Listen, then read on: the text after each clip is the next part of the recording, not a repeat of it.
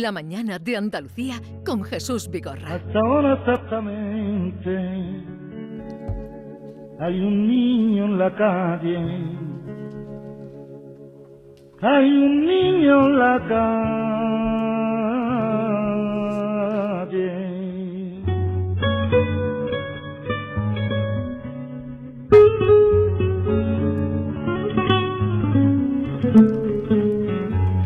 De los hombres proteger lo que crece, cuidar que no haya infancia dispersas por las calles, evitar que naufrague su corazón de barco, su increíble aventura de pan y chocolate. Hay un niño en la calle que podría ser el Lonas. Juan Cruz, buenos días. Buenos días, Jesús. ¿Qué música has elegido, eh? Qué hermosura. Hay un niño en la calle. Podrías cantarla incluso, ¿eh? Hombre, ya la estaba tarareando, pero por fortuna los oyentes no lo han escuchado.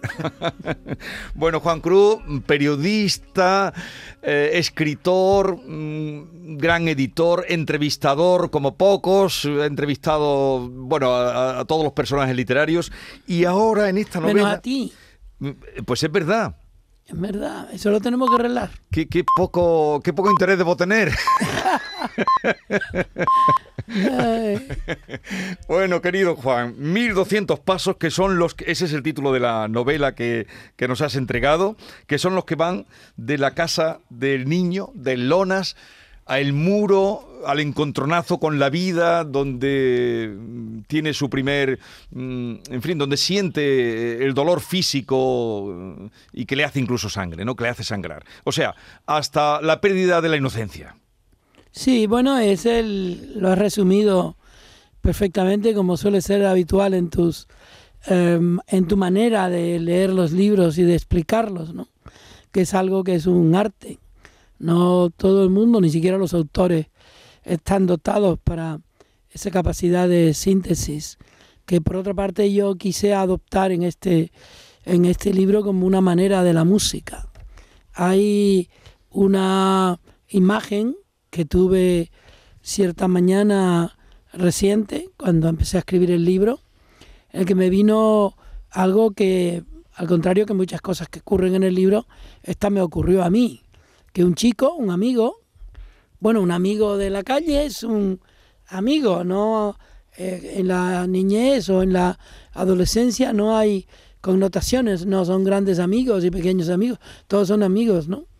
Y entonces él decidió golpearme de una manera brutal o brutal como podría ser la fuerza de un preadolescente y golpeaba y golpeaba y yo vivía como en otra realidad sintiendo que quizá eso no me estaba pasando a mí.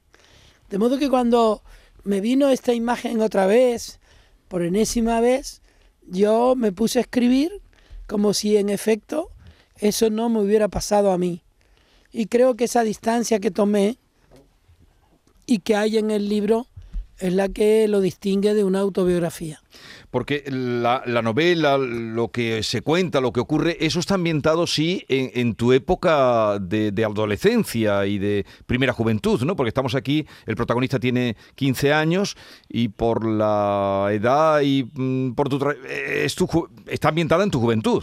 Sí, bueno, no. Tiene un poco menos de 13 años, quizá tiene entre 12 y, y 13 años. A los 13 años fue cuando yo empecé a, a trabajar, con lo cual ya tenía eh, cierto conocimiento de, de, la vida, por lo menos de la vida del fútbol. Pero también trabajaba en una y hacía crónicas de fútbol. Pero también trabajé en una empresa de venta de automóvil y yo ponía en orden los albaranes, que sí. yo no sé si eso se llama ahora así también. Y pero antes tuve esa experiencia porque yo era un chico del barrio, yo no podía salir muchas veces de mi casa por por mi enfermedad, los chicos venían a jugar conmigo, pero a veces yo salía a la calle y fue entonces cuando vi muchas cosas, vi la relación con, no con el maestro, que es una figura ficticia, Don Domingo. el maestro Don Domingo es una figura ficticia, que es un, un maestro al que enviaron eh, castigado a, de la península a Canarias, cosa que solía ocurrir, pero este no es el caso, no es el caso de mi barrio, donde los maestros que ponían eran, por cierto, maestros que no eran maestros, que eran afectos al régimen y que el régimen les daba eh, una plaza para que ellos allí, por otra parte, continuaran sus trabajos. El mío en concreto se dedicaba a una empresa de venta de aguas, con lo cual nos hacía todos los días nos ponía copiados, con lo cual él podía tranquilamente hacer, hacer su trabajo.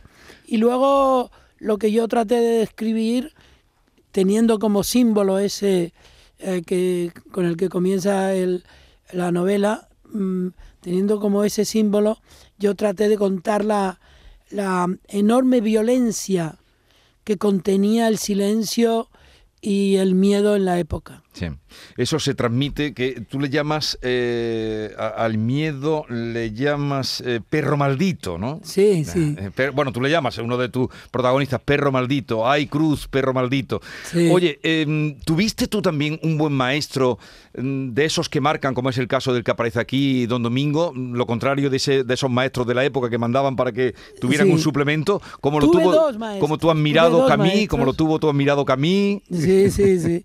Tuve dos maestros, uno podía parecerse al de Camille porque era realmente un, maestro ejerciente que es eh, don Emilio Lledó, Anda, que le tengo tener como maestro Emilio Lledó ya marca.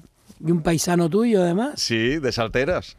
Salteras, bueno, pues él eh, nos enseñó a pensar, a sentir que pensar es una forma de liberarse y el otro maestro fue previo y no fue maestro que me diera clase, eh, donde don Emilio me enseñó en la universidad.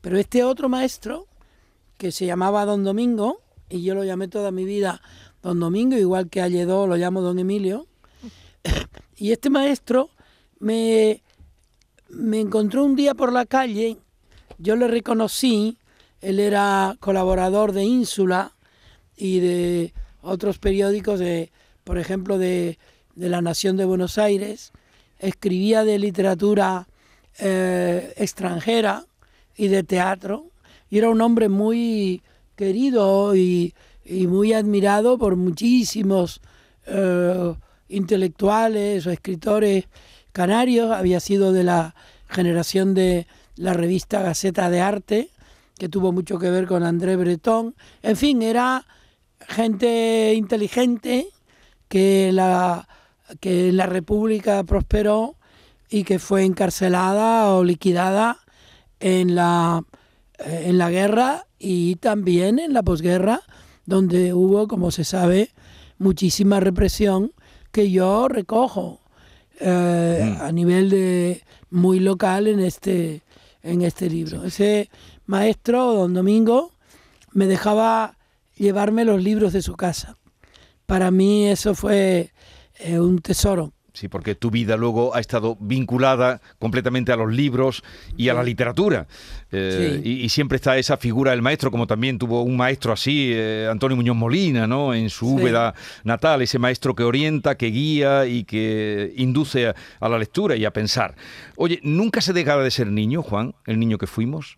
No, todo el mundo se reconoce en un niño. Esa canción que tú has puesto, la he escuchado yo, he escuchado yo miles y miles de veces, porque trata de mí y trata de todos los niños que hemos sido o maltratados o que hemos visto maltratar.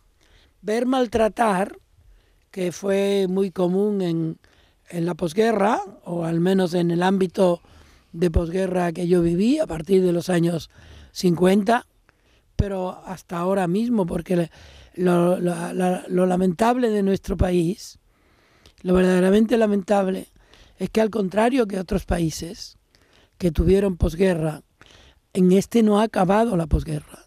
Tú pones ahora la televisión, escuchas la radio, vas por la calle y empiezas a escuchar cómo las personas eh, desconfían de otras, insultan, eh, hasta en el Parlamento se escuchan insultos, en las campañas electorales se invocan eh, fenómenos que recuerdan perfectamente lo que pasó en los años 50 y 60 de, del siglo XX.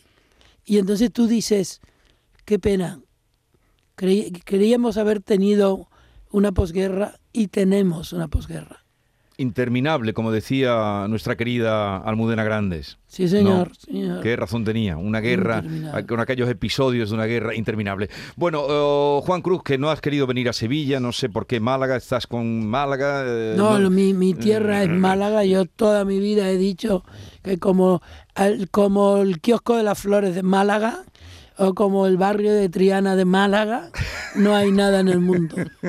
tú, tú sigue así, tú sigue así, que ahora cuando vengas por Sevilla. Oye, te voy a presentar a David, un compañero, David Hidalgo. Ya sabes que en este programa todos leemos. Y entonces también ha leído los 1200 pasos y, se suma a la conversación. Juan, buenos días. Gracias, eh, David. Has hablado del silencio y yo tenía justamente aquí eh, escritas dos eh, líneas de tu novela sobre el silencio. En la escuela no hablaba nunca para que no me miraran y otra es me quedé callado, sumido en un estupor que me ha seguido hasta hoy, cuando no se me ocurre qué decir ni en medio de los truenos. Le quería preguntar, porque en la época de su infancia, la posguerra, como está hablando, a las cosas no se les llamaba por su nombre, más bien se silenciaban o se decían en susurros. Y ahora decimos franquista, comunista, decimos homosexual, sin tener que susurrar. En esta novela hace usted un ejercicio de eso, de, de memoria, y al nombrar a las cosas y a las personas con los calificativos precisos, parece que le dan vida y lo hacen más real. Pues sí, yo creo mucho en la importancia de las palabras y en la justicia que la palabra puede tener nombrando a las cosas. Eh, David, en, en la época en que no se podía decir homosexual, se decía maricón. O zaraza. O zaraza. Y era como un latigazo en los dientes de las personas, ¿no?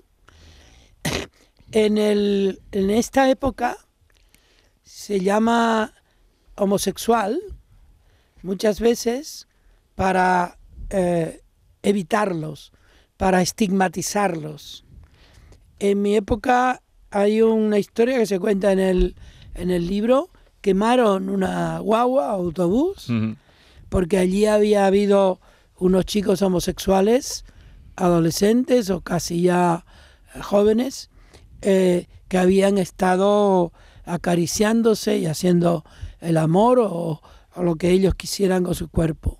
Y la persecución fue tal que no solo quemaron el autobús, sino que su matrícula, que era TF 5802, eh, la borraron del mapa de las, de las matrículas. Yo debo decir que en mi tarjeta de crédito mi, mi clave es 5802. No la diga. Como homenaje a aquellos chicos. Si no tengo dinero, El viejo cuentacuentos se concentró en las piedrecitas que aún le quedaban a mano. Lo peor es que lo hayan llamado maricón. Al cabo de un silencio que parecía del mar, añadió el morisco. Aquí dicen eso y ya te matan. Eh, ¿Es así? Tú lo has contado muy bien y esto es un fragmento de la novela. Bueno, Maite Chacón también quiere decirte algo, Juan. Hola, Juan, buenos días. Hola, Maite. ¿Qué tal? Yo no sé si, si Juan... ¿Tú estás en Málaga también? Yo estoy aquí en Sevilla. ¿Pero cómo va a estar en Málaga? si en, Málaga estás tú. En, Málaga El programa se hacía desde Málaga. No, tú... tú... ¿Para qué me hicieron venir a Sevilla? Porque eh, los malagueños son así. No, no, los malagueños son así. ¿Qué capacidad para Sí, ¿sabes lo mejor? Lo mejor es que ahora mismo eh, quien nos está oyendo cree que estamos todos alrededor de la misma mesa. Y en realidad lo estamos, ¿eh? Todos pues alrededor de la misma mesa. Y en torno al mismo libro, Exactamente. Juan, yo no sé si siempre has tenido presente eh, la infancia o te pasa como nos pasa yo creo a la mayoría de las personas que cuando vamos creciendo, nos vamos haciendo mayores, la infancia nos alcanza. Sí, yo creo que tienes razón. ¿Por qué escribí este libro ahora? Yo cuando lo escribí es porque recordaba algunos hechos o, circunstancias, incluso sonidos de ese tiempo. Mientras yo lo escribía, se me vinieron algunos fantasmas a la cabeza que son reales y que están en el libro, por ejemplo, el fantasma de Lorca. Es que nunca ha terminado de ser actualidad, eh, dramática actualidad, la razón por la que unos eh, individuos quisieron matar a Lorca. Ahora tú oyes algunas expresiones de personas, incluso de que ostentan la categoría de diputados o, de diputadas y que quieren ser además eh, miembros de, del partido, de un partido que aspira a gobernar en la patria de Lorca, que tienen expresiones que fueron comunes en esos años eh, en que comenzaba la guerra. Y luego eso siguió y siguió y siguió y, ha vuelto a ser otra vez un insulto la palabra comunista. Y la palabra eh, abrechale y, y un montón de palabras que por otra parte la democracia y no solo la democracia, sino la constitución, que es eh, la- eh, el alarde de la, de la democracia, han eh, consolidado como posibilidades todos los que acatamos de una manera u otra la constitución, aunque no la besemos, aunque no besemos la bandera, etcétera, tenemos derecho a ser comunistas. Yo no soy comunista. En mi libro se cuenta una escena que esa sí la viví yo, cuando alguien quería que yo fuera comunista y yo no me atrevía, porque yo entonces eh, cuidaba de, de que mi madre tuviera dinero para pagar alquileres.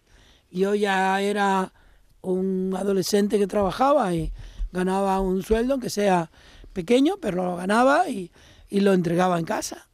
Y entonces yo no podía ser comunista. Por otra parte, para ser comunista hace falta tener una raigambre eh, cultural, un, un modo de, ser en, en la vida y yo no, no me sentía comunista, pero he respetado siempre a los comunistas. Y ahora veo yo eh, cuando se dice ese gobierno social comunista, oiga, pero ¿y qué? ¿Y qué? Juan Cruz, eh, 1200 pasos, la adolescencia es un hoyo en el que si no tienes aire te hundes y te ahogas y te caes y no eres nada sino polvo del centro de la tierra, un hoyo. Juan, querido, me ha alegrado Bueno, mucho verte. ¿Van a poner a Silvio? Claro, Sí. ¡Hombre! Puedes cantar, ¿eh? ¡Hombre! No me atrevo porque no está Riollo.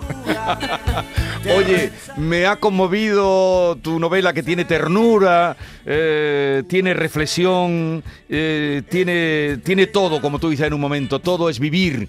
Y eso es lo que tú has hecho toda la vida, querido. Bueno, oye, déjame que diga Di lo que desde quieras. el corazón este grito. ¡Viva Sevi Málaga! Viva Sevimálaga. Vale, admitimos la, la propuesta para hermanarnos más. Oye, no dejes de venir a vernos cuando recales por Málaga. A ver si un día, un día me deja entrar ahí eh, Teodoro León Gros, que es el alcalde de Málaga en Sevilla. Hasta luego, un abrazo grande. Adiós. Adiós. 1200 pasos de Juan Cruz, publicada en Alfaguara. La mañana de Andalucía con Jesús Vigorra.